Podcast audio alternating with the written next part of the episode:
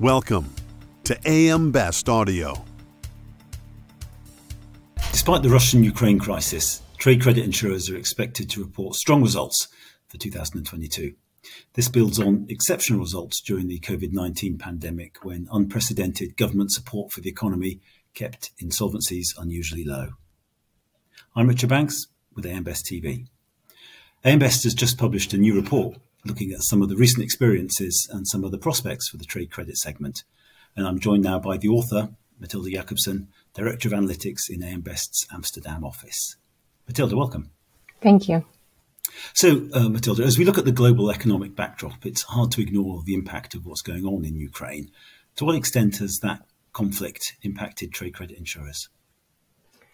So, so the main the main aspect to talk about is the exposure to Russia itself. So, when the conflict first hit, um, the sector's total potential exposure to Russia was was substantial, right, in the billions.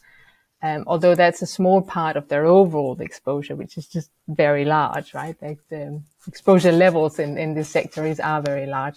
However, they can also manage these exposures down very quickly. And we saw all the trade credit insurers take substantial steps to very quickly uh, reduce this um, exposure down materially. So as it stands now, I'm not expecting them to have material claims related to, to Russia or directly to the um, to the conflict. Of course, the conflict had wider implications for the economy, which you know is a different question.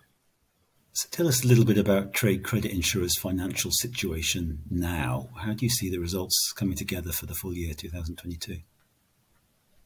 So we would expect trade credit insurers uh, to report another good year for 2022, helped by robust reserve releases, partly related to the reserves they put up in 2020 for the pandemic um, related losses. Um, and then they released some of that in 21 and some of that in 22. Um, if we look at the full year 2022, it also, at least part of that year, uh, continued to benefit from unusually low insolvency rates.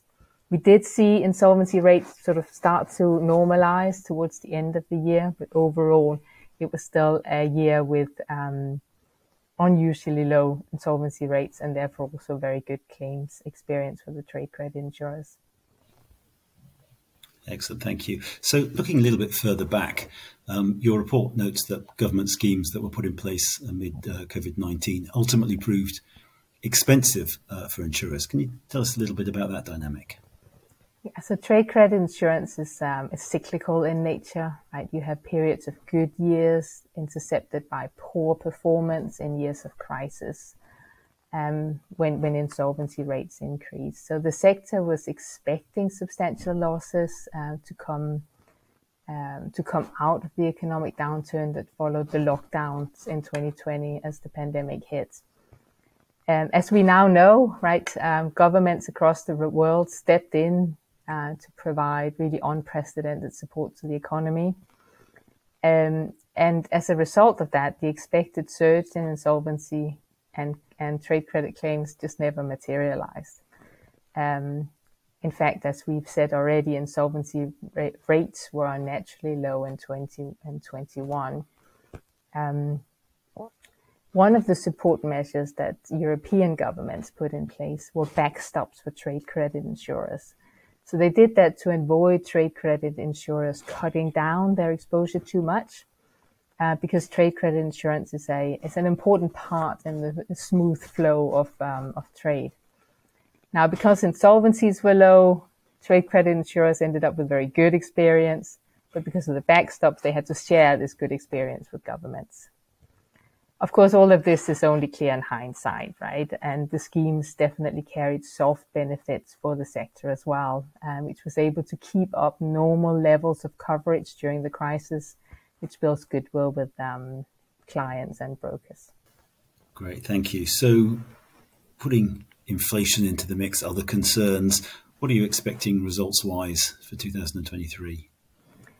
So I would expect results to deteriorate in 23, albeit from a good level, as we've discussed. Um, so I said before that we saw insolvency rates start to normalize towards the end of 2022, and we would expect a further increase um, in 2023 as the more difficult economic environment um, unfolds.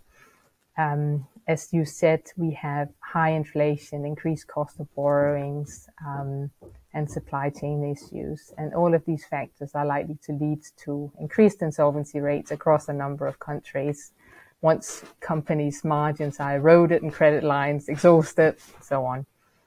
And we also clearly see less support for businesses than you know businesses squeezed by the energy prices and inflation that we saw during the uh, the COVID crisis.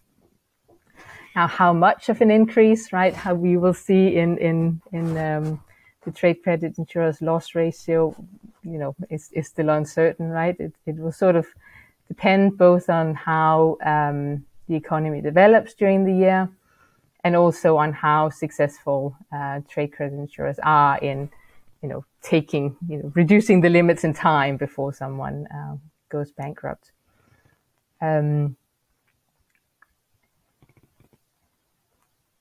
So in terms of how the economy will develop, right, we, we there's still a lot of certainty around. I think China's change in COVID policy um, and the signs that inflation have, have peaked um, means that the outlook is currently better than it was at the beginning of the year. But yeah, who knows? Uh, so we are expecting loss ratios to be higher than we saw in 2022. Um, but of course, the actions that the companies have taken on their portfolio, the the pruning, the, the, the, the quality improvements they've done uh, since 2020 will put them in a better place to avoid, um, you know, the, the, direct correlation between insolvency rates and losses. Um, so I think they are in a pretty good place, and in the absence of a financial crisis, results should hold up reasonably well. Matilda, great insights as always. Thank you very much indeed for joining us. Thank you. To read Matilda's report and a host of related insights, visit ambest.com. For AMBest TV, I'm Richard Banks.